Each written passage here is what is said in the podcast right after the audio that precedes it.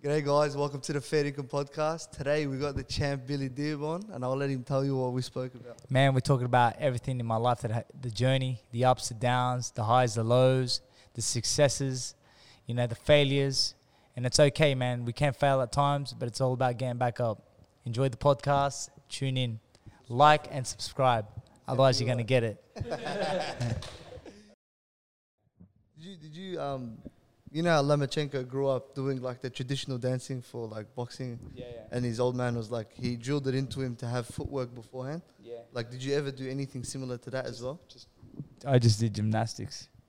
Nah. Yeah, I did a little bit of gymnastics growing up. So, I hear about it a lot because Georges St-Pierre is coach, you know, Firas uh, Zahabi.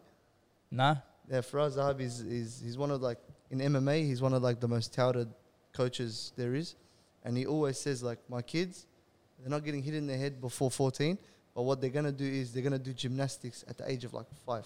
Yeah, de- uh, well, for me, um, you know, when I was younger, I, I did a lot of gymnastics only because I was very athletic. I love that stuff. I love to learn how to do flips, backflips, Wow. all that sort of business. You know what I mean? Prince Naseem Hamed was like my childhood hero. Mm. And he used to do the flip over the ropes. Yeah, And even even though I, I knew how to do it, I never did it because I was like, man, could you imagine that went south? Imagine, Well, imagine you try to do the flip and then you end up on your face. yeah, Yeah. well, that would have been the That's the worst. last time you see There's a couple Yeah. of fighters you've seen him, bro. One guy, he popped his shoulder out of place in the UFC. He popped his shoulder out of place doing the, you know, the worm. Oh, we're He done the worm wow, as a celebration. I seen a guy the other day try to do the Costa Zoo over the top rope and face planted. oh my. Was it? Was it? Was And, it? and then a poor thing who, who who was like a favorite to win ended up getting knocked out as well. So yeah, He did it before the fight. Didn't do it he as did, no, he did it before the fight. When he walked into the ring, they announced him, and he was walking in. He stepped over the rope on, on onto the onto the stairs, got up to the top rope, tried to do the whole jump over the rope, and face planted, and then did the whole roly poly to try to make it look like he did it on purpose. He would have Yeah, been casual. buckling, man. His head would have I need to try to find the footage of that for you guys. Oh We're gonna my have a laugh. Well, that's hilarious, bro. Can you imagine, like after that, like you were in the mindset, you're like, "Gee, I'm ready to go. I'm gonna take this guy's head off," and then you stack it.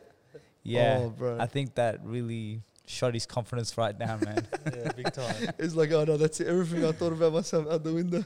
Yeah. Couldn't even land the flip. but alhamdulillah, bro.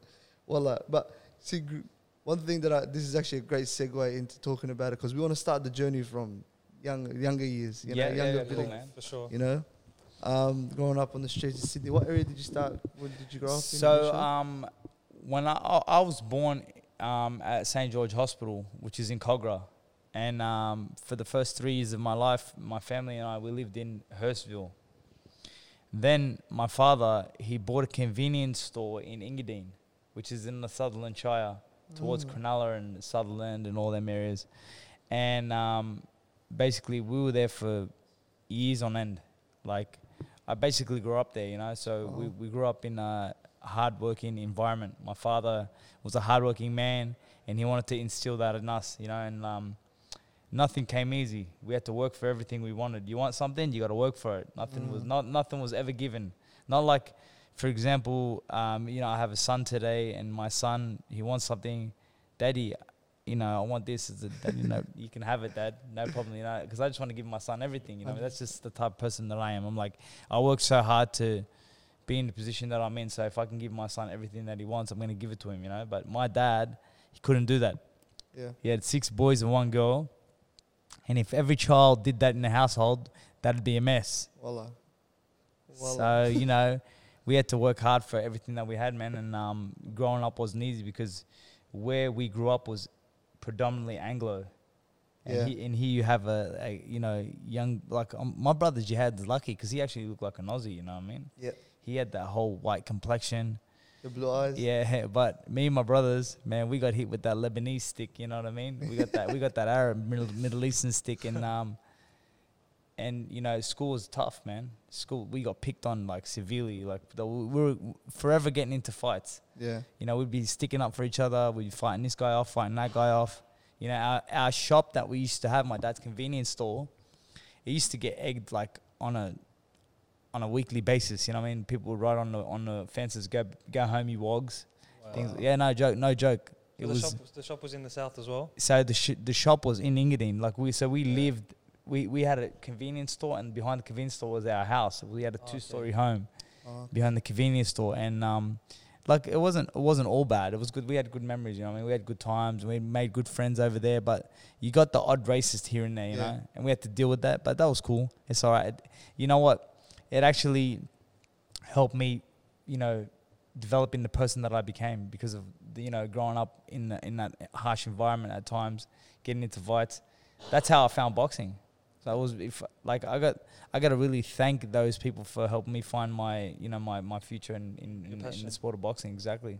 Oh, no, that's actually awesome. It's crazy because I wouldn't, I wouldn't have thought you would have grown up in the south, especially knowing what happened in the early 2000s when um, Cronulla riots. Cronulla riots, and Yeah, well, I was actually in America at that time. I was in America, and when I got back, everyone was like, "Listen, whatever you do, don't go to Cronulla." And I'm like, "What do you mean? My best friend lives there." And they're like, "Yeah, but don't go there, man."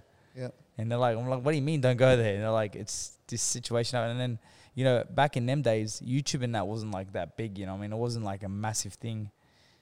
And you know, social media wasn't such a big thing, so you, you never lo- really got the news. But because I was in training camp, I wasn't really focused on TV or anything like that. Mm. I wasn't hearing anything about what was going on. then once I started doing research, man, I was like, wow.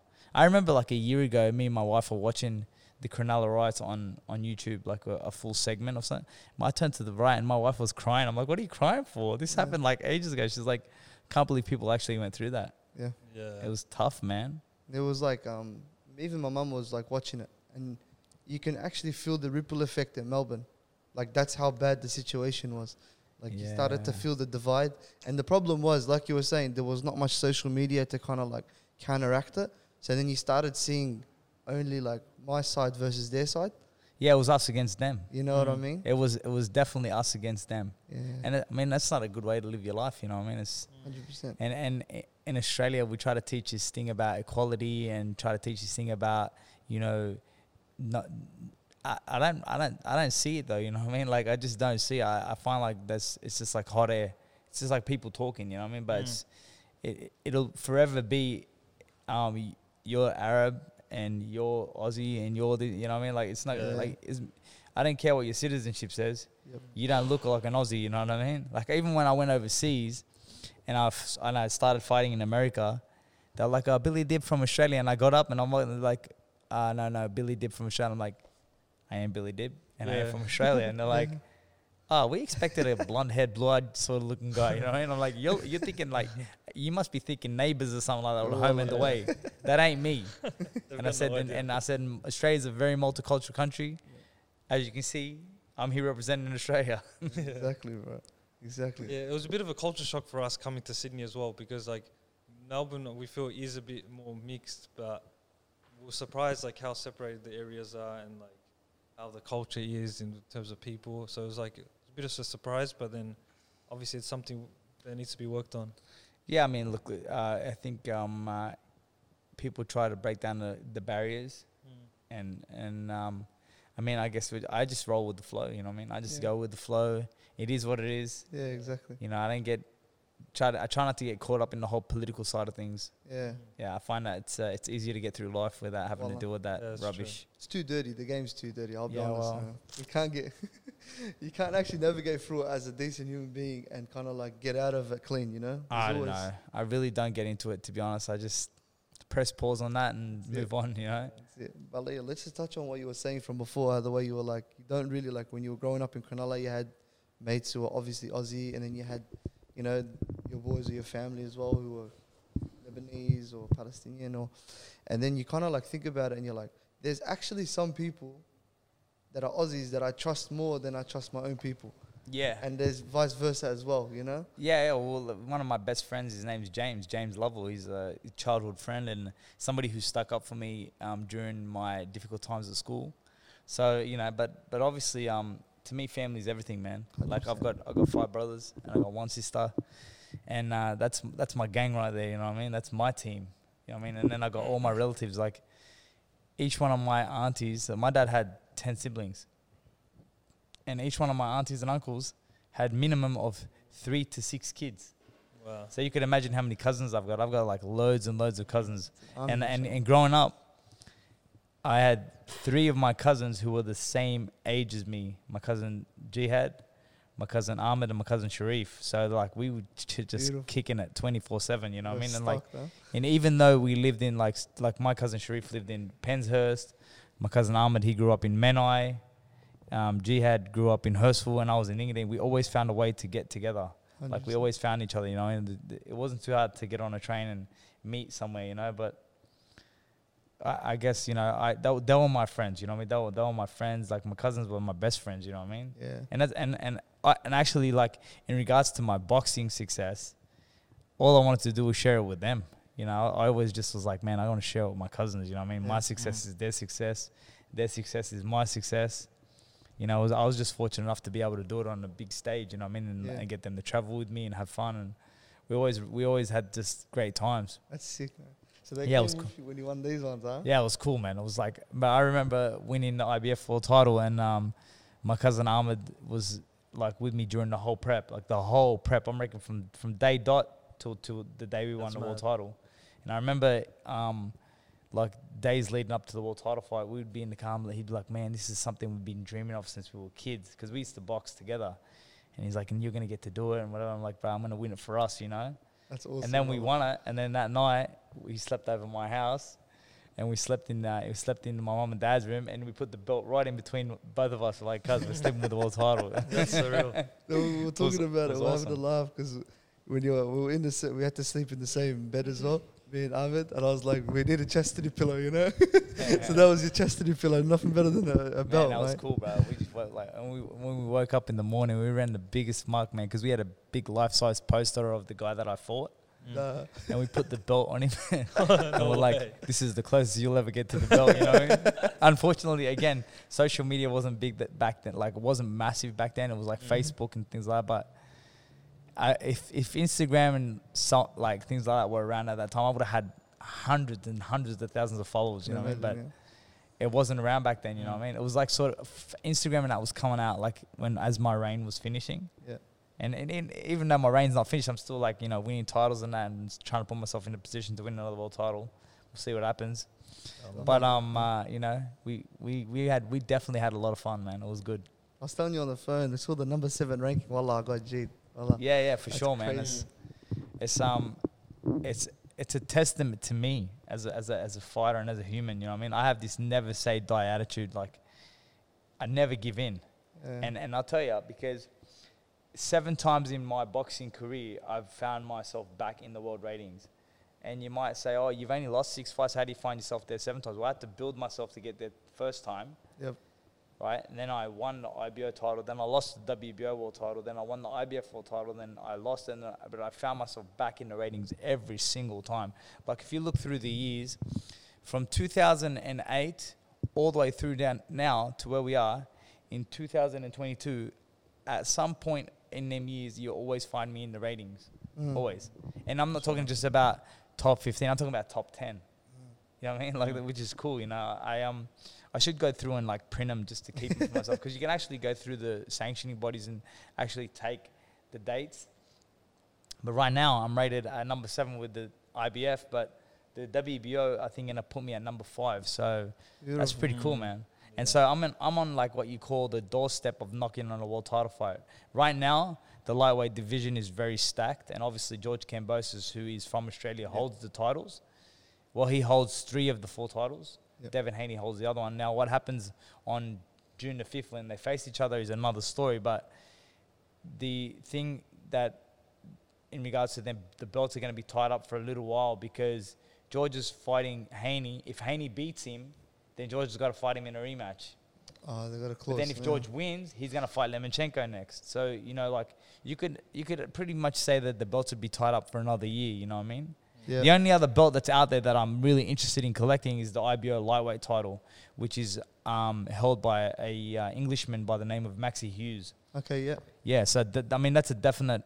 You know, I'd, I'd like to face Maxi Hughes, collect that belt, and then you know, even though it's see the thing is with the IBO, it's it's regarded as a really good title, but not regarded as one of the top four. Yep. So then you got the WBO, the IBF, the WBA, and the WBC. They're the kingpins. Yep. And alhamdulillah, I've had the IBF world title at featherweight, but the WBO title is not considered one of the four kingpins. But it would still be nice to bring that into the mix. Definitely. Mm. It's like many, many years ago, um, Oscar De La Hoya was fighting um, Fernando Vargas, and um, you know they were like, "Oh, we need to make it a title fight," so they put the IBA, International Boxing Association title on the line, and made it a world title fight.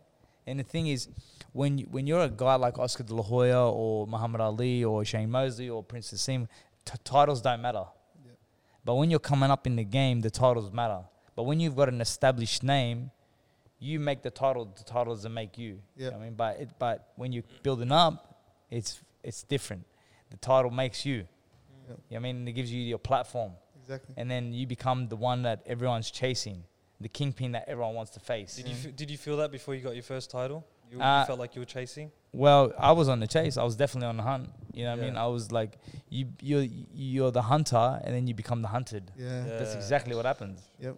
You know, everyone wants to take your scalp. And then I remember being in camp when I was challenging, getting ready to fight for the IBF world title. But you know, like subhanallah, like when I think about it, I was a sure thing. I, I was like, man, I'm gonna win this world title. There was not one ounce of doubt in me. I knew I was gonna win it. There was like Subhanallah. not one ounce of doubt. And I remember on the day of the fight, and I said to my mum, I said, listen, don't even worry, don't even stress. I've got this. I'm gonna win. She's like, subhanallah, I had a s- slept so comfortably last night. I just feel like today's your day, and I'm like, it is.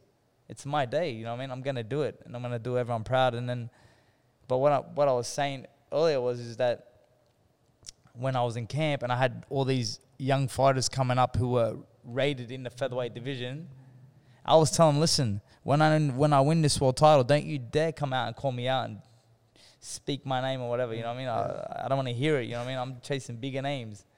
So I sort of understand where George Kambosos was coming from because, you know, the craziest thing is that George, before he went to America to fight Teofimo Lopez, Mm. this is a true story.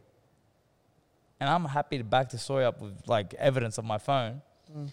I told him, I messaged him, I said, listen, man, you do the job against Teofimo and I'll do the job against um, Jacob Ng and then you and I can fight in a massive stadium fight.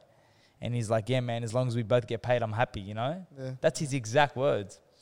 You know what? I actually was going through my social media a couple of weeks ago and looking at our conversation. Well, you know, on Instagram, you can actually delete a message from the conversation. He deleted that message from the conversation. Nah. Like, what the that for? How low can you go? You know what I mean? Like, how low can you go? You know what I mean? Seriously, he deleted that message. I'm like, what the hell? That's nuts. This guy's nasty. Because I was gonna, I was gonna screenshot that message and send it to his promoter Lou DiBella, yeah. and then I couldn't do it anymore. I was like, but you can actually see in the conversation that Yes. something's been deleted. Yeah, yeah, yeah. You can tell. that makes it worse. You know, and, and, and the conversation carries on. You know what I mean? But like, I'm just like, man, whatever. But because the first thing that he did when he got off the plane, when he got back to Australia, was like, I'm not going to fight no Australian or whatever. I'm like, well, man, listen, Devin Haney is a, is a star in the US. And I'm not, I'm not doubting that and I'm not questioning that. But if you want to have an all Australian battle in a stadium, you're going to get a much better crowd. If you got two Australians facing off against each other, you're going to get a much better crowd. You know what I mean? So, But anyway, it is what it is. And guess what? The cookie will crumble the way the cookie will crumble, and you'll only get what Allah's written for you anyway. So I'm cool with that. that's it, wallah. It is all good, man. It is all good. And I'm not a hater. Yeah. You know what I mean? I'm a supporter, and I wish him all the very best. But that was a shit go, man. Yeah, honestly. George, come on, mate. Pull up. Let's be honest. Pull up, George. Pull your socks up, mate. But yeah, um, I just wanted to touch on a couple of things because subhanAllah, that was like, there's a lot of things to process from what you just said. But the one thing that stood out to me was the um, the fact that there's the hunter becoming the hunted. And I wanted to see which side of things you actually preferred. Did you like being hunted more? Did you like being the hunter more? Which one? Well, when I was hunting, when I was when I when I was hunting, I was chasing, and I was fighting often. Like I remember the year um, when leading into the world title fight, I think I had nearly. I, I think I'm gonna say I had nearly close to six or seven fights in the year leading up to the world title fight. I was active, man. Mm. And then when you become champion, it's like you, you, you no longer have that luxury of being that active anymore because every fight becomes a like extravaganza. You know what I mean? It becomes like a massive event and you gotta pay sanctioning fees. And don't think it's cheap to be a world champion. It's not cheap to be world champion. It costs you money to be What champion. Well, example, when you are the IBF champion and you are you have to pay sanctioning fees to the sanctioning body. To be the champion of that belt, you need to pay them sanctioning fees. And so it's a percentage of your purse. So let's just say, for example, you're getting paid, I'm just going to give an example, a million dollars. You have to pay 3% of a million dollars to the sanctioning body Just because you got the belt. just because you got the belt. So, and, and but, but not that I got paid that much money, but I'm just saying that's the example I'm giving you. Yeah. But every fight we we we had to we had you had to basically be like, okay, we need another thirty or forty grand just for, um, you know, sanctioning fees. Um, we need the judges, but you have to fly the commissioner in because there's a commission commissioner of that belt. So. n there's all these other expenses. So fighting, even though I would have loved to defend my title 20 million times in one year, you can't Yeah. because you have to pay all these sanctioning fees and like it's not easy to keep going back to the fans and be like okay here's another event and the tickets are another $200 or another mm. $300 or whatnot you know what i mean like example you know but so it's not so when i became champion even though i, I enjoyed being the hunter yeah. the mm-hmm. hunted was boring because i was like oh i just i only fought in a matter of a couple of years when i became champion i only fought like four or five times mm. in a couple of years, and I was like, man, this is too slow. You know what I mean? I even had a gy- at the time I had my own gym, and I was paying rent in my gym, but it was cool when I was in there all the time. I was there every single day. All of a sudden now my trainers are telling me, hey man, go on a holiday, go and enjoy yourself, go to Thailand, go to you know I? Yeah. I was taking my younger brother to Thailand, having fun. Whatever. Like man, I was champion, Yeah. but I was like I wasn't active at the time. You know what I mean? And then mm, sort of that is a bit of a detriment because I'll tell you something about being sharp in a fight. You might not understand what that means, but I'm talking about when you see a fighter unload a mad combination like one two left uppercut right hand, and you, and you go, wow, that was sharp, man. Mm. That only comes from being in the gym. Yep. If you have been on a holiday, say for five weeks, six weeks, then you know four weeks after that you get a call up saying, "Hey, listen, you're gonna fight in the Uh. next ten weeks." Then you go into camp for a ten week training camp. Well, you're in that ten weeks now trying to find your sharpness. But when you're in the gym, like when when I was when I had them ten fights straight, I had like ten fights straight, and I was like on man. Every fight was like, man, I was sharp. I could show you footage. You were like, you're like, wow. The, I remember uh, Andy Raymond. He was like, what what the hell was that? Because I just like my shots were just sharp, man. I was like Yeah. I was crisp.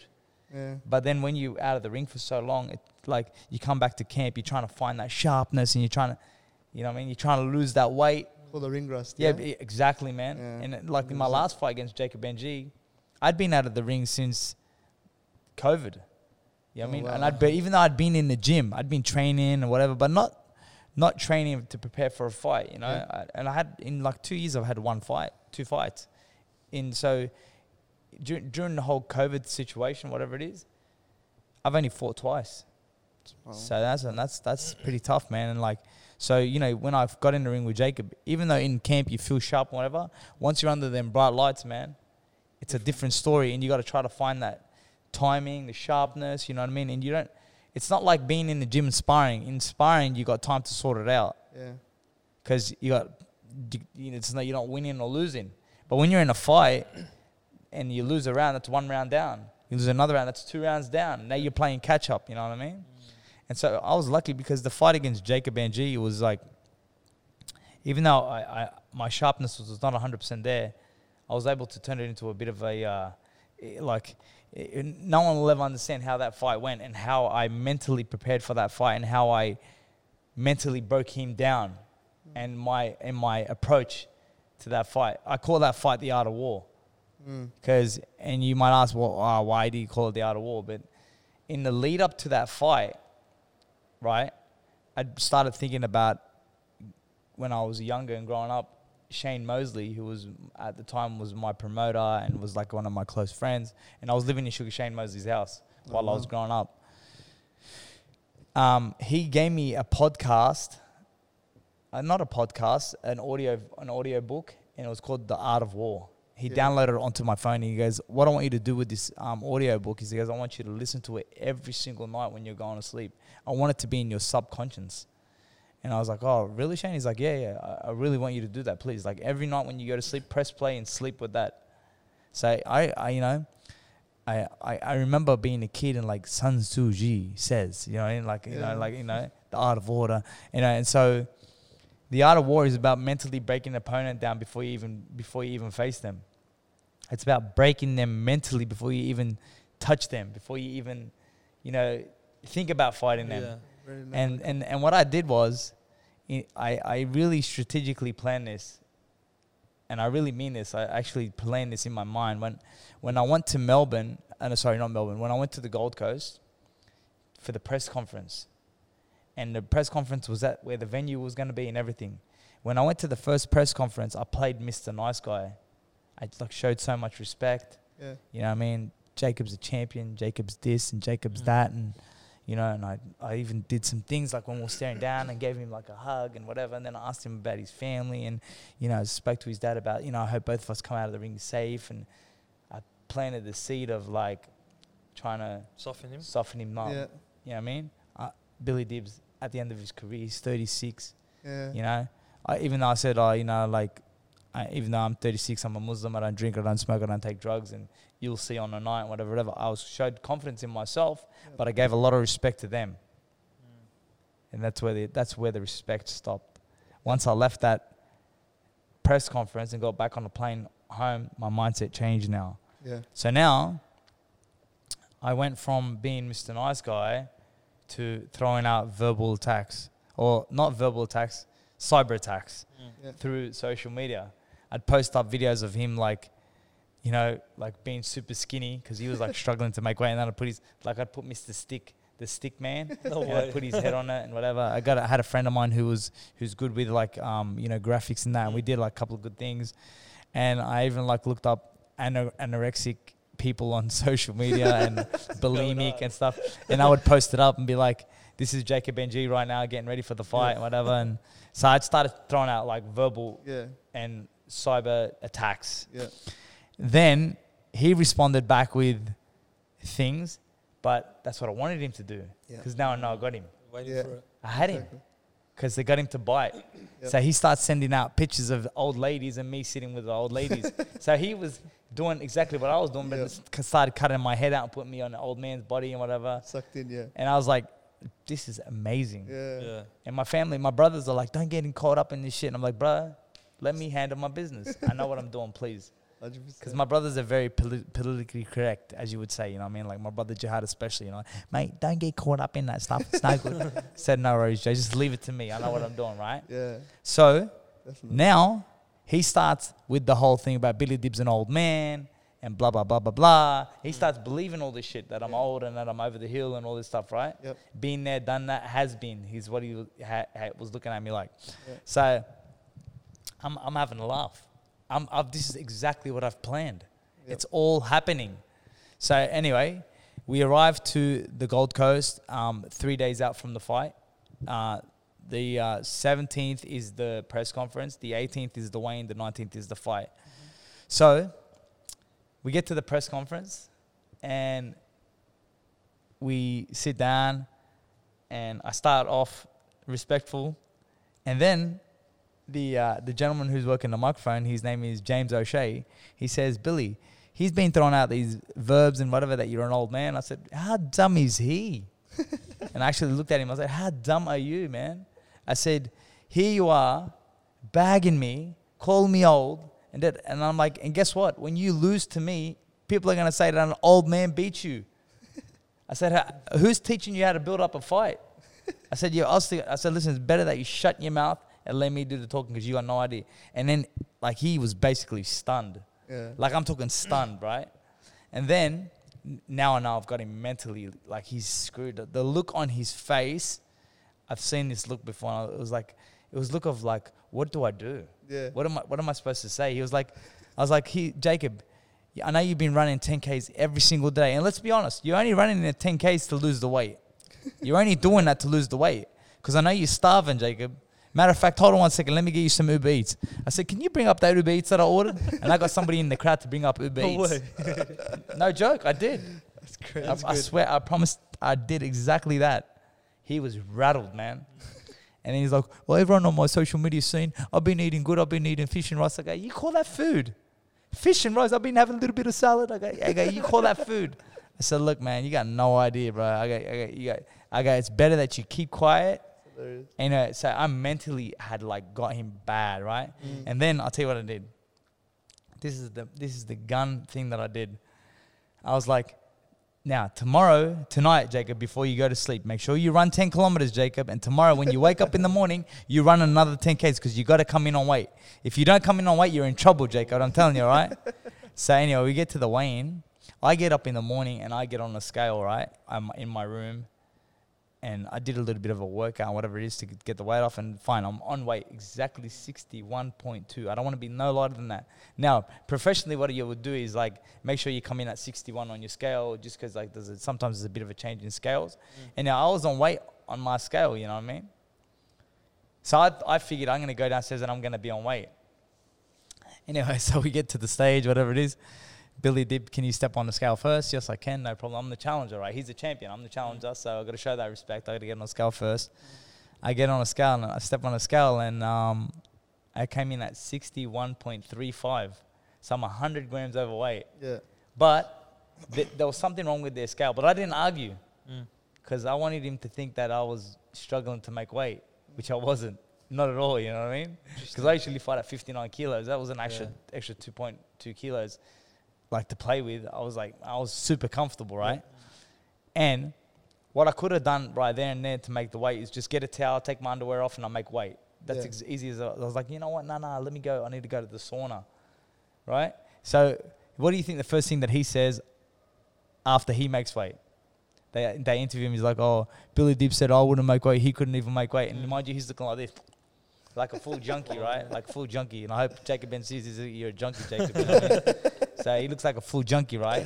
Like all scrawny and that, you know. And then I'm like, anyway, so I went off, got in the steam room for like five minutes, made weight, come back, make weight, no, no problem. Anyway, oh man, yeah, I've struggled to make weight, whatever. I play the whole thing, right? Yeah. Mind you, it's not like that at all. Hmm. Then we get to the ring, and then I know that he comes out to the ring dancing, and he does this whole flamingo thing and do a little dance, do a little love, get down tonight. Whatever. That's the song that he walks out with, right? Yeah. So I was like, man, I gotta, I gotta upstage this guy. I'm in his crowd, I'm with his people, and I got, I gotta do something big. So, um, I came out with um, Chaka Khan. Ain't nobody loves me better. No way. And I'll come out dancing and carrying on, whatever, whatever. People in the crowd, some some some girl looks at me who's sitting next to his girlfriend or his fiance, Yeah. and she goes to me, "F you, you dirty wog." While I was walking through, I was like, "Man, I'm really in your guys' head. Yeah. I'm really in You your guys' head." that. I was like really in their head. And then- see- and then- yeah. So I've slowly shined walking out to the ring, right? No one really cares about his walkout. Then I, I get in the ring, and then he gets into the ring after me, right? Because I'm in the ring. And as he gets in the ring, I give him a little push on the head. I'm just planting the seeds, like to break him mm. down mentally, you know what I mean? And I did that throughout the whole fight. And in the end, there was something that happened. It's called a self implosion, and he self imploded, man. Did, Just because I pushed him so much, I pushed them buttons so much, so much. In the end, he self imploded, but you saw what he did. What do you What do you mean? Sorry. What do you so- mean by self-employed? self imploded, man, because I pushed him to the point of breaking, like mentally. You know what I mean? He was like, Yeah. "Man, I can't deal with this shit no more." So he picks me up and throws me. yeah. Oh, Right. okay. Yeah, yeah. So he's had a self implosion. You know what I mean? He's had. You could say he had a brain explosion, I but know he- mean, I yeah, call yeah. it a self implosion because yeah, he yeah. imploded from within himself. yeah, exactly. Because. I had frustrated him so much, and that's God. called the art of war, man. That's called, you know, what I mean, like now at this age, I'm 36, right? Mm. And Billy Dib of 25, 26, 27 would beat the shit out of Billy Dib of 36. That's the truth. But the 36 year old Billy Dib would outsmart Billy Dib of 25, 26. I'd play mind games with him. A you know what I wily veteran, huh? Yeah, it's, it's called veteran veteran tactics. 100%. And that's and I'm I'm only just growing into that now. You know what I mean? Like I remember being a young boy and fighting these veterans and that, and they tried to upset me. And sometimes I'd bite. You know what I mean? Mm. But I was just lucky that alhamdulillah I had the good skill set that could get me through. Yep. So, but yeah, man, that's that's uh, that's definitely um, you know one of the definite highlights of my recent career is that how I was mentally able to go back on something as a young boy and use that what I was taught by Shane Mosley. Shout out to Shane Mosley, you know, for um, uh, you know, for for giving me that audio book, and I was able to put that into into play. It was awesome, man. That's- Well, Awesome. That's, that's a crazy story. You know, and I was thinking about it because I was watching, I was watching the press conferences, and then I ended up watching the fight as well, and I was tripping out because I was like, "What's Billy doing?" You know, like there's there's like this constant loop of like you were nice at the start, and then you ended up like giving it to his life and whatever. Because I started following it myself, and then um, I ended up seeing, I ended up seeing the um the result of it in the ring, like you were saying. You seen him, he, how he tried to peg you at the end because he couldn't couldn't get what he wanted to get out of you on in the in the in the cage like normally. Yeah, sorry, in the ring normally. Yeah. Yeah, well, i the thing is, man, is that he was spending his whole time talking about, I'm going to knock Billy Dib out. Yeah. I'm going to knock Billy Dib out. I'm going to knock Billy Dib out. You know, that's all he said. Yeah. You could play it on repeat, Yeah. you know? And so I thought to myself, this guy is just banking on knocking me out. Mm. And you know what? Straight up, Jacob, you can't hit for shit. You're shit. You're shit. I hope you watch this. You are shit, man. He couldn't hit. He couldn't. He couldn't crack an egg. I'm serious. He had no power whatsoever. Nothing. It's all the 10k. It- man, nothing. All he did was just waste himself away, running to make that weight. You see how tall the guy is, right? Yeah. Mm. He should be fighting at welterweight or something like that, man. Guy's busy trying to make lightweight, trying to be a giant, but he loses his power by doing that. Exactly. He lost all of his strength by doing that. And I swear to you, he had no power whatsoever. And I was like, man, if this guy's banking on knocking me out, he's he's he's lost the plot. You know what I mean? And so, I, you know, I, I knew mentally, like, everyone's like, man, just get through the first couple of rounds. I'm like, get through what, man? This guy can't hurt me. He can't hurt me. He- Like he's too slow. He's you know he's he's not crisp. You know he's slapping and what. Anyway, look, man, he, he can say what he wants. They they were like, oh, we were gonna stop you later in the fight. Yeah. You ain't gonna stop shit. I was gonna stop you, and that's the truth. You know what I mean? You had a self implosion. I won. You lost. The belts are mine. Hope you like them, Jacob. You know they're looking good on my. looking, they're sitting tight with me right now, man. And us, man. I, I'm touching your belt too, Jake. You know what I mean? So you know it's a little Don't come for me. a little bit of rubbing the salt in the wound. Shout out to Ace Boxing Promotions for the belts. Love it, man. Love it. Boys. Yeah. Angelo DeCarlo, you the man, brother. Yeah, I want to I want to switch gears, but I want to talk s- I want to talk more so about the mentality or the mental state that it goes into like fighting in general, because a lot of people, like you were saying, they're gym champions. You know, Yeah. a lot of people are gym champions. They can they can mix it up with the best of them. You know, in ring, inspiring and whatever. And then underneath the bright lights, it's a different ball game. Yeah. Like, how do you feel? And then, if you if you do feel like that nervousness or whatever it is, like as normal like as people do, what do you do to kind of calm the nerves and the mental the mental state? Well, man, for me, look, bro, it's obviously you get nervous. It's it's a given. You're gonna get nervous. You're gonna get anxiety and things like that. But the truth is, is that if you've prepared well, you'll overcome that. Hmm. Because when you have prepared well, you know that you're gonna go in there and do the job. But if you haven't prepared well, that's when doubt starts to kick in. That's when the anxiety levels hit higher levels. You know what I mean? That's when things like that take over. But for me, alhamdulillah, man, look, I've always trained really hard and I've left no stone unturned. And, and, and I do get nervous before fights, but it's not about losing. Mm. For me, when I get nervous, it's about letting people down. I don't want to let my family down. I don't want to let my friends down. I don't want to let my supporters down. That's the one thing that I fear is letting people down. But I've never feared losing, man. Life is, you know, even if you're a winner like Floyd Mayweather, right? Floyd Mayweather's undefeated champion, like killer, you know what I mean? Joe Calzaghe. There's been some really great fighters who have gone undefeated, you know what I mean, in their career. You know, but the thing is, in life, we lose. You know, Yeah, we lose. We lose on a daily basis. Every day of your life, you lose, because every day that you live a day, there's another day that you've lost. There's another day closer to your death. Yep. So life is about, you know, we we are losing every day, man. You and you might not lose a fight. You might you might. I've lost money in the past. I've lost things like that. I've lost loved ones. I lost my wife. You mm. know what I mean? You lose. Life is about losing, man. But it's about, you know, you see, God has created us as a, a forgetful nation, man. We are a forgetful nation. We are because, and the word that the word insan, insan, comes like basically when they say insi is what we are. We're, we're called an insan, and that because that when you translate that is forgetful human. Because if we weren't a forgetful type of person, imagine every time you know uh, calamity hit your life, you'd never be able to get over it. But Allah created us in a way that we'd be able to forget and move forward, man. Because sometimes you go to a funeral, you see somebody pass away, and you're so sad. Yet a week later, you're with another mate and you're having a laugh about something. You know what I mean? It's true. You know, like uh, man, I've been in the situation myself. I know what it feels like, Yeah. and and like, you know, not everything in life is about winning, man. It's about how you pick yourself up and move forward Yeah. from certain calamities that hit you. 100%. So, you know, it's like I said, kudos to Floyd Mayweather and Joe Calzaghe and some of the other great champions out there who have re- retired undefeated. You know, I mean, Rocky Marciano, all these sort of guys. But it's it's not everything, man. Yeah. You know, it shows character in, you know, when whenever I've lost, and the, as I'm saying to you guys, like you know, I've lost now six times in my career, and I've always found myself back in the world ratings. That makes me really proud, man Yeah. because that's a story that can be told. Because if I go to a school and talk to a bunch of kids and say to them, listen, you know, tough times don't last, tough people do, da da da, they can resonate to me because because I can tell them, look, I've lost six times in my career, but I built myself back up. Exactly. I found myself back in the ratings, and that's that's simply by having a never say die attitude. Mm-hmm. And my my slogan in life, or my my you know the one thing that I go by is that vision, consistency, success. Everything in life starts with a vision. Consistency brings you to the success. Mm-hmm. But if you have a vision and you don't act upon that vision, that's just a vision. Exactly. Vision's gone.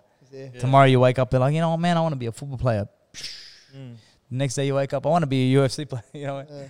like that's you know that's the kind of mentality that some people have. They they they're not set firm on one thing, but if you have a vision and you're very very adamant about that vision and consistent in that vision, you'll only get success.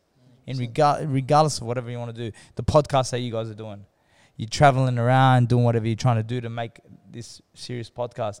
If you remain consistent, before you know it, you guys will have an amazing following. Exactly. You just You have to it. turn up, yeah? Exactly, man. You just got to get it done. 100%. That's exactly what it is. Hundred percent. That's um. It's amazing that you ended up touching on like us as human beings just consistently losing. You know. Yeah. Because um, it's something that we wrestle with like every day. Like you, you, like there's people that can handle it and people that can't, and the people that can handle it or the people that kind of persevere are the ones that end up getting there in the end. You know, like you were saying, and um, yeah, like I just wanted to see like. There's there's there's moments in your life where you start to like wrestle with your mortality, yeah? Like when you're younger, in your younger years, like your younger Billy Dib, you know? Mm. You're 25, 26, you're at Mosley's house, you know, you're, you're kicking it, you know? You kind of have that sense of that, you know, like that invincibility, you know? You're on top of the world, you got the belts. Um, and I remember you were talking about a fight that you wrestled with death, basically, Yeah. in it. And um, I, want to see if you can just Yeah. jog our memory with that one. The belt sitting right behind you was for the IBO world world title, the IBO for the world title. In the lead up to the fight, I spent a lot of time in the media telling them that I'd be willing to die before I leave the ring without the ring. I'm not leaving the belt without that. I'm not, I'm not leaving the ring without that belt. I'm going to be the champion. I'm going to do this and I'm going to do that. And I took, and even though I worked hard in the lead up, when when it came the day of the fight, the anxiety levels hit like a sky high sky high. And this guy that I was fighting was no joke, man. He was taller than me. He had much longer reach than me. I couldn't even believe that he made the weight. The truth is, I don't know how he made the weight. God rest his soul. He passed away now, man. So he got shot dead just Oh, over wow. a couple of months ago. And man, on the day of the fight, bro, I could not contain myself.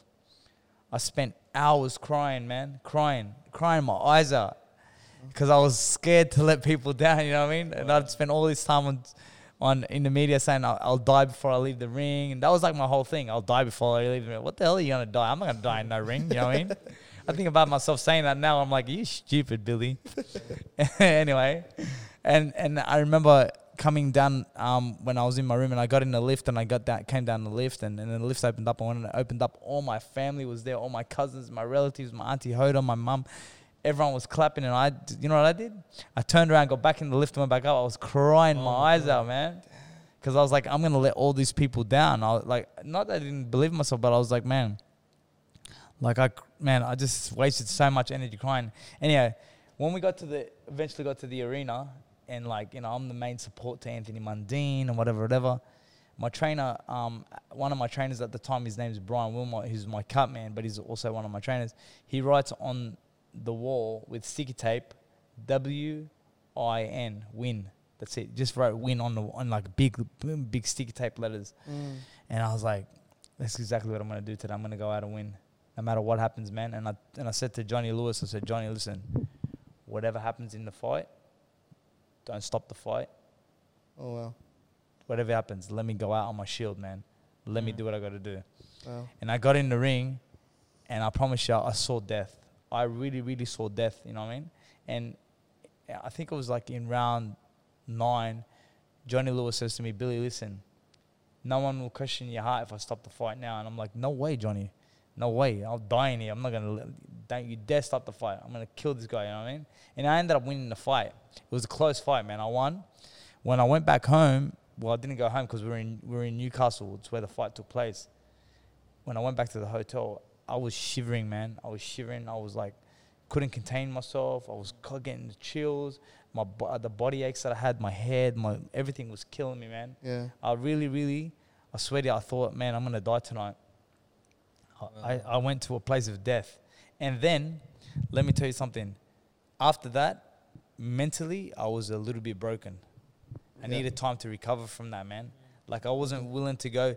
Like I went to a place of death to win, and I wasn't willing to do that again for a while.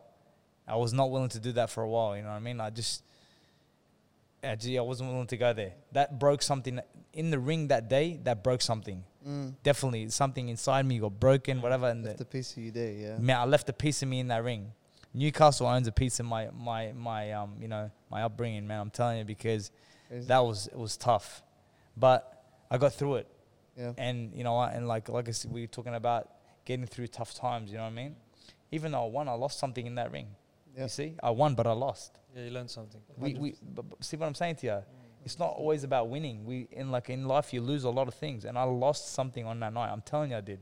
Yeah. I know myself because the following fight when I fought um, Steven Luevano for the WBO featherweight world title, and this is a world title that I really, really wanted, man. I wanted it bad, but I wasn't. I didn't want it bad enough to push myself to the point of death. Yep. And you know why I wanted it bad? Because my childhood hero, Prince Naseem Hamed, he held that belt. And I always imagined that I would hold the same title as him. And that IBF title that you're seeing behind you, he actually held that title. That's why I'm so proud to have it. Because he beat Tom Boom Boom Johnson for that title in 1997. But when I fought Steven Luevano, I wasn't willing to go to that place of death. Yep. You know what I said to myself? I'll live to fight another day. That's it. Wallah, that's what I said. Wallah, I was not willing to go to a place of death with this guy, man. I was like, nah, I'm not doing that. Not this time. Not after what I just been through, you know? Yeah. And that's why I think I should have took a little bit more time. But everything in your life happens for the greatest of reasons. Mm-hmm. Right after the loss to Steven Luevano, I found myself at a crossroads. People were writing me off. I was 23 years old. People saying he's done. 23 and people saying I'm done. Oh, he's a he's a hoax. He's a fake. And I remember being on the phone with Prince Naseem Hamed, and he said, "Listen, come see me, and let's spend some time together." And that, some something about Naseem, he always had the ability to, to help me, you know, feel like I was, you know, a champion or whatever. He always put me on a high. You know, I mean, every time I got off the phone with him, I felt like I was on such a high. After I got off the phone with him, literally 10, mon- 10, day, 10, 10 minutes later, 10 minutes later, Yeah. I get a phone call. My mum's sitting next to me from the Saudi embassy saying, Salam alaikum Bilal. What else? I said, yeah, wa alaikum salam. Who's this? He said, oh, it's such and such from the Saudi embassy. You've been, you've been invited to perform Hajj. And I was like, ah. And I'm like, when? And he told me the dates, and I was like, that's around the time that I'm going to hang out with Prince Naseem, you know what I mean? So I was like, unfortunately, I'm going to turn you down. And my mum, when I hung up the phone, she had this look of disgust on her face. I've never seen this look on my mum's face ever. yeah. And me and my mum were super close. She's like, how dare you? And I'm like, what? To you, She's- it's just a normal decision. Yeah, she goes, how dare you? She goes, Allah subhanahu wa ta'ala just invited you to Mecca to perform Hajj, bet Allah. And she goes, and you turned it down. Like, you're disgusting. And I was like, Mom, I'm going to go hang out with Nas. She's like, Oh, she goes, let me tell you something. Nas ain't going to help you win no world titles. You want to win a world title, you need to go see, you need to go speak to Allah. That's what you need to do. So I was like, oh man, she's right, you know? Yeah. So I rang the guy back and I was like, look, I'm really embarrassed, but is that office still open? He goes, of course. And next thing you know, I find myself on a trip to Hajj I and I called the trip to Hajj uh, because I, cause I, I name everything, right? So I, I named it the labor of love. And you might ask me, why would you call it the labor of love? And you know, going to Hajj is not easy, man. Yeah. It's only something that you do out of love because it's hard work, man.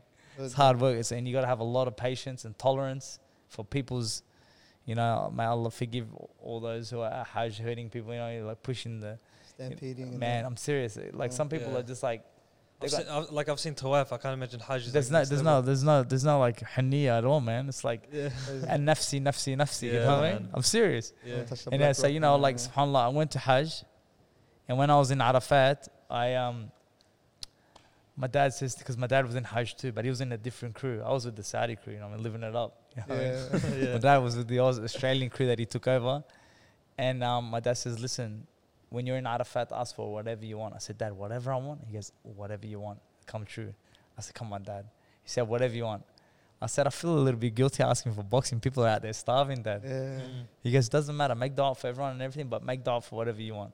Says, Ya Allah, I know you allowed me to win a world title, but can I win one more, please? Could you direct me to the right team that would help me win a world title?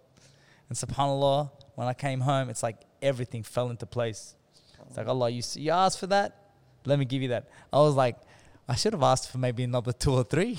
Then ask for enough, yeah. I like, "Ah, whatever I asked for, Allah gave me. Alhamdulillah. So if I ever said to, like when I when I've you know I've made dua when I was gonna fight Tevin Farmer for the IBF super featherweight world title, say Ya Rab, please Ya Allah, grant me this victory, Ya Allah, please. I'm begging you, Allah, grant me this victory. And then I lost. I was like, Alhamdulillah, Alhamdulillah, you know what I mean? Should have gone to I was like, Ya Allah, could you have just like tweaked it a little bit? You know? Could you have put that in my like you know what I mean? Decreed that for me. But subhanAllah, man, like I said, you know, it's just been an amazing journey, man. I swear, honestly, I wouldn't change it for anything. There's been the highs, the lows, the ups, the downs. But I am where I am today because of whatever Allah's put me through, you know what I mean? 100%. And honestly, like, there's there's so much that I, there's so much more that I wanted. But alhamdulillah, Wallah. you know, but like honestly, I, I the the greatest gift that I have now is my wife and my son. That's my greatest gift. Wallah, they're the best. My wife's the best person to me, and my son is just an absolute champion. You know what I Not mean? gonna box, is he? No, I don't think so. He says, I don't think so, Dad. no, no, he, he loves boxing, man. And to be honest with you guys, I we had to sort of scare him the other day. We had to get my brother to sort of like put the heat on him a little bit because yeah, he was test him out. nah, because he was getting man, he was getting around hitting all these kids and. Oh wow. And I'm not just talking about hitting them. I'm talking about dropping them for real. Oh, Like no. he hit my he hit my sister's daughter with a straight right hook, boom, right in the face, dropped her. my niece just laughed, but that's a just fighter, man. He like honestly, we, we we do this iftar thing every Friday with the family, and there's like loads and loads of kids. Man, he bashes every every kid. He bashes the big ones, the small ones. He does not care. So I had to get my brother to like sort of scare him a little bit. And now he just refuses to hit anybody. If if he gets that feel, I got him. I ring NASA, and he goes, no, no, no, no, no. You know I, said, Dad, you can only hit people when you got the boxing gloves on. Okay, boxing gloves. I say, but there's no boxing gloves here. Even I've, I've I've had to hide all of the gloves, everything, because I'm not joking, man. This Oh. kid is throwing right uppercuts, left hooks, jabs, right hands. This is Oh. Man, he's doing the whole nine yards, right? And I'm like, man, I gotta, I gotta stop this kid, man. This kid's gonna kill me. He's gonna want to box. Yeah. Well, and now I understand what my mom and dad are going through. And my mom and dad are like, oh man, we don't want you to box and whatever. My dad tells me every day now, Allah that like, yeah, please, ya habibi, ya aini, you've had a great career, ya aini, you've won two world titles. What more do you want? And the Yeah. champion, the maroof, just don't. Yeah, I said, dad, I love it, man. Yeah. I know. He goes, I lo- you love it, but we love you. We want you around. You know what I mean? We don't want you get injured. And I understand that. You know what I mean? But everyone has their own journey, man. Yeah. 100%. And wallah, it's crazy because when I was younger, I never imagined that I'd be fighting till I was 36. But I still feel good, man. I'm still within my faculties. I still speak well. I ain't no stutter, stuttering or anything like that. You know what I mean? Because people do that. You know what I Yeah, mean? You I've get hit too many times in the head, you start stuttering. You know, and I don't do that. So alhamdulillah, and I don't want to do that, man. And obviously, you know, you got to pick the right time. And I've made a decision now that unless I get a really, really big fight, like I'm talking really big fight, I'm talking mega fight, then I'm pretty much gonna park it up where it is, man. And when I say big fight, I mean I'll put the names out there. I mean people like Gervonta Davis, Maxi Hughes, Leo Santa Cruz, uh, uh, Devin Haney, George Kambosos, Ryan Garcia. Like pretty much they're the big names that I want, man. yeah, If it ain't them, then I'm not I'm not interested anymore. It's all good. Nah, nah. Yeah, you know what? Look, man, my, my, my goal now in life, wallah, is to become one of the best keynote speakers in the world. I want to become one of the best keynote speakers in the world. I want to travel the world. I want to be the next.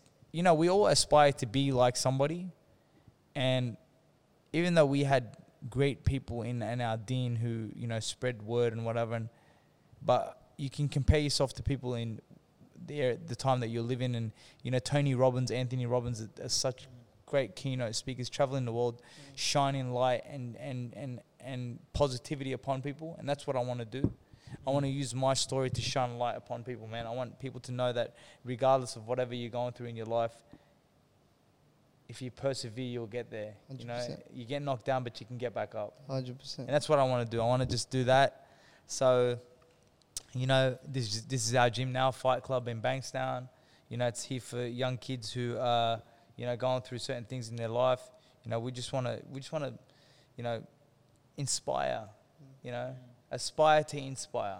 You know, what I mean, we just want to teach young kids that chase your dreams, leave no stone unturned, and uh, success will follow.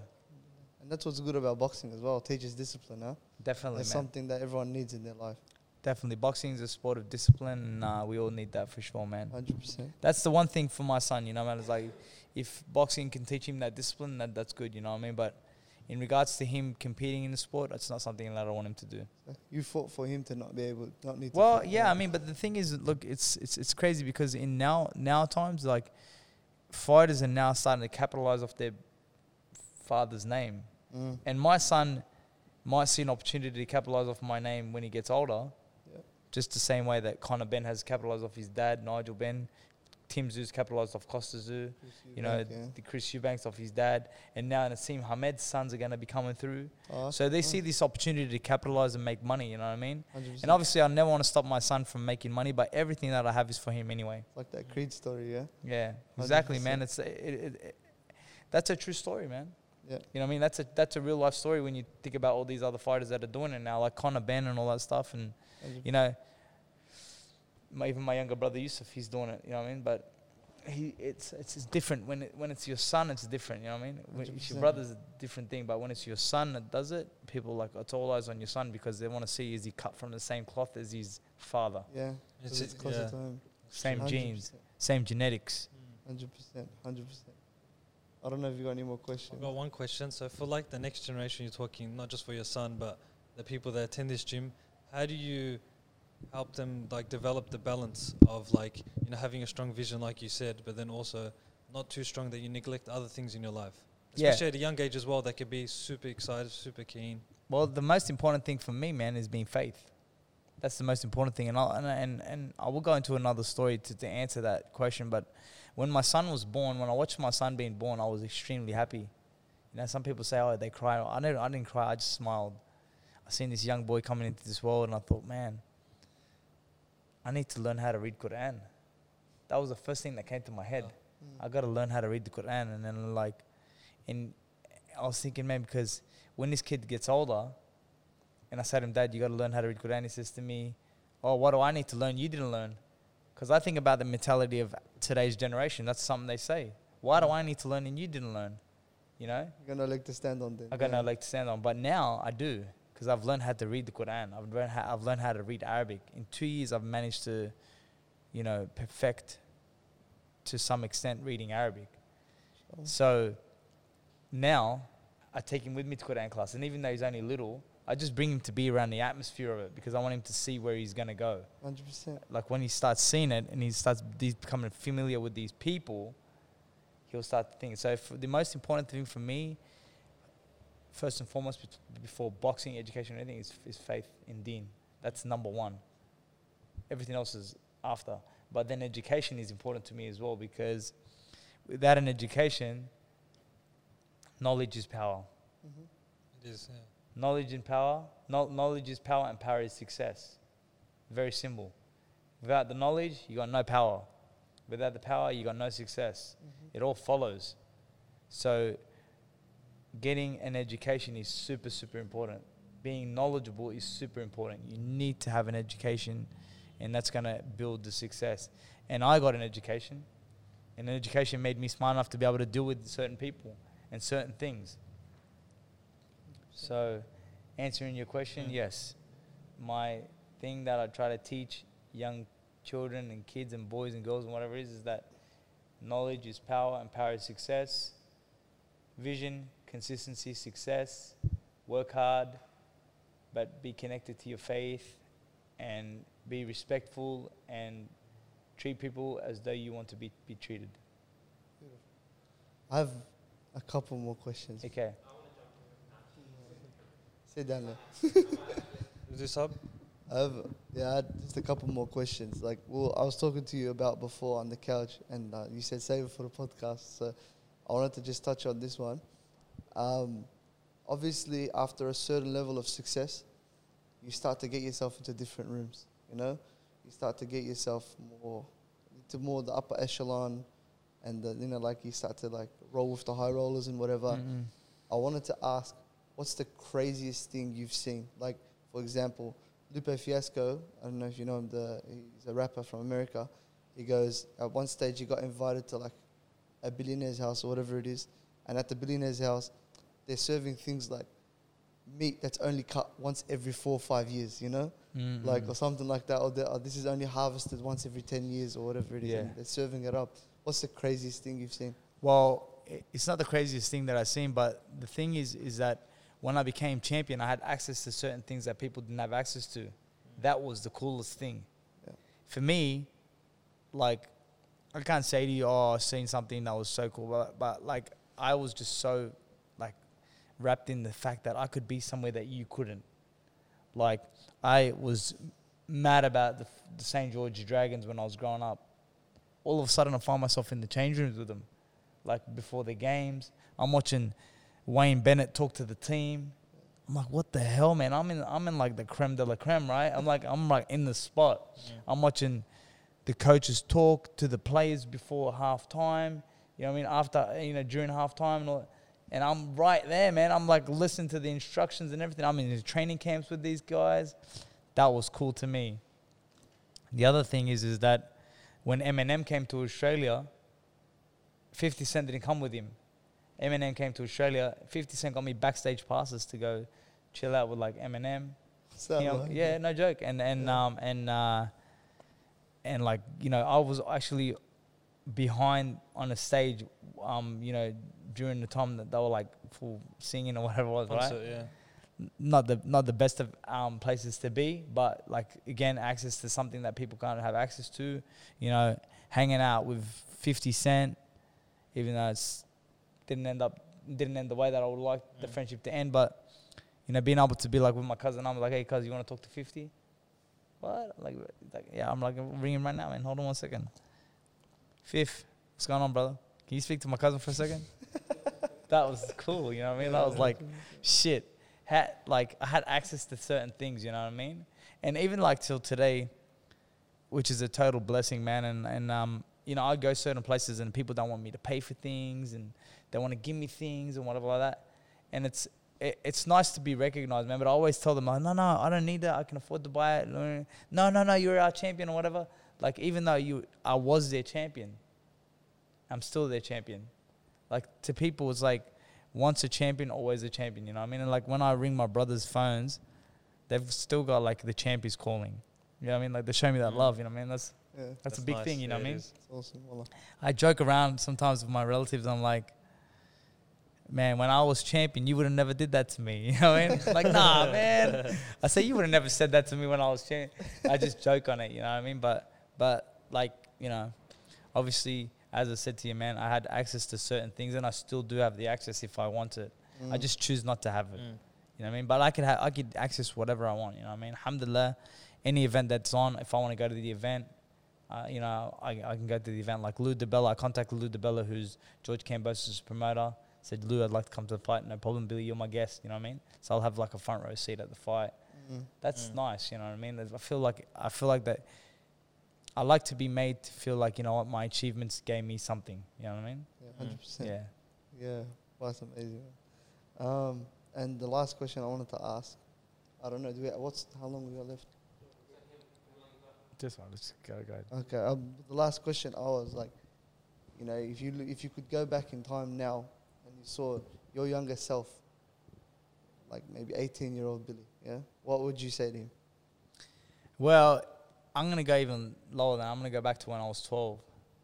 If 36 year old Billy could tell 12 year old Billy, hey, champ, when you are 23, you're gonna be the IBO super featherweight world champion, and when you're 26, you're gonna be the IBF featherweight world champion, and you're gonna reign for a few years, and you're gonna be connected to this guy and that guy and that guy. I would have said, man, that's all I want. Because you know, when I was a kid, all I ever dreamed of was being world champion. That's it. And all I used to say was, if I just win one world title, I'll be the happiest guy for the remainder of my life. And even when I was prepping for the IBF world title, which was my second world title, I said, if I win this title, this title will give me a lifetime of happiness. I believed that when I was at that time.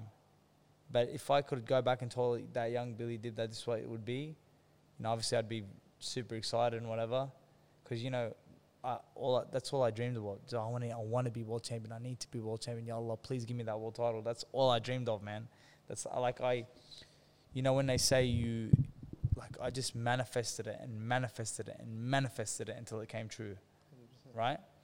But I did a podcast or I did a interview with um, uh, Muhammad Hoblos many years ago, and I told him I said it's crazy because I thought the happiness come through the belt, but there's no happiness in them titles, man. It's a short, a short happiness. Yeah. It's minimal. You know what I mean? It's just an achievement. You know what I mean? It's something really cool that people can talk about. Like my dad can say, my son was a world champion. My brother can tell his mates, my brother was champion of the world. My nieces and nephews are growing up now and understanding that, wow, my uncle was champion of the world. Mm. That's like historic. You know what I mean? But in regards to giving you happiness in that, man, no happiness comes through no sport, no nothing like that. It's temporary happiness, man.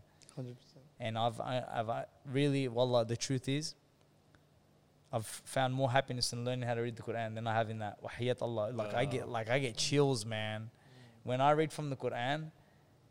And I'm like, and the sheikh doesn't stop me. I'm like, man, I'm actually doing this, you know. Yeah. yeah. And I tell him like, Sheikh, you know, when I was learning from the small books and I was stuttering and s- and, and he's like, I told you you'd get to this point, man. I told you, you know, and that actually makes me really proud because I'm like, you know, when when I was learning, that said to me, oh, if you die in this circumstance right now, Allah will resurrect you as somebody who's knows the Quran off by heart. So I'm like, wow, really? Oh, So let me keep pushing. You know what I mean? yeah. And, and I, I wouldn't push like that for anything else, you know what I mean? Like when he said to me, "Oh, Bilal," because there was tough times, man. It was hard trying to. Man, I didn't know I left bat uh, nothing. Oh wow. I knew A, B, C, D, but that's all I knew. and then I left bet uh, whatever it is, right? But for the fact that I was able to pick it up, and and then when he told me what he told me, I was like, man, I'm gonna come every Tuesday, every Thursday, and every Saturday. I'm gonna be here because I just want to learn. Because if Allah decides to take me, man, I want Him to take me as somebody that knows the whole Quran. Hundred percent. That's got to be worth something, you know what I mean? See, when I get to the end of my life and I face Allah, you know, Allah might be proud of me for winning the world titles and for giving our people a bit of a platform and whatever it is, but Yeah. that's not really where the happiness is going to come from, or that that's not going to get you into Jannah. That ain't going to get you into Jannah, bro. Yeah, and, that's and, and, and, you know, let's be honest, right? Some scholars would say that hitting people in the face is haram, right? So, but like in saying that, man, because that's a, something that people ask me all the time. Oh, is boxing haram? I was like, I don't know, man. I mm. don't know. But all I know is that it's given me a platform to be able to be a voice for our people. That's it. Hundred percent. To try to shed some positivity and light to the younger generations. Definitely. And I never ever go to a school and tell the kids I want you to box. Never. I always tell the kids when I go to schools, I always say, listen, the importance of education is, you know, important. I said, listen, I said, whether you want to be a lawyer, a doctor, whether you want to be a school teacher, whether you want to be a garbage cleaner, whatever you want to be, be the best at it. I never, I never tell anybody, oh, you want to be a boxer. No, I don't, because I don't want that on my. If it is haram, I don't want that on, on my like 100%. aladimti, as they Yeah, say. yeah. You know what I mean? Hundred percent. That's it. Hundred percent. You want to ask questions? You reckon leave it till there? Oh, beautiful. I think, honestly, that's a perfect note to end it on. Wallah, Man, thank you guys so much. Nah, we, No, we appreciate this you. is all ours, Shout bro, out wallah. to the brothers. Shout out to the Ummah, man.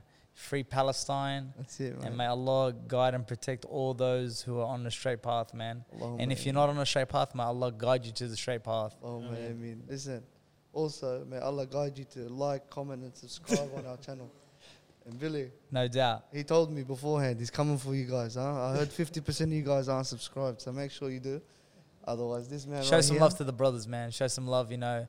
Whenever you see uh, brothers trying to do something positive, show some love. You know, when you show love, Allah will show you love. So do that. That's it. That's it. Thank you very much, guys. Take care, huh?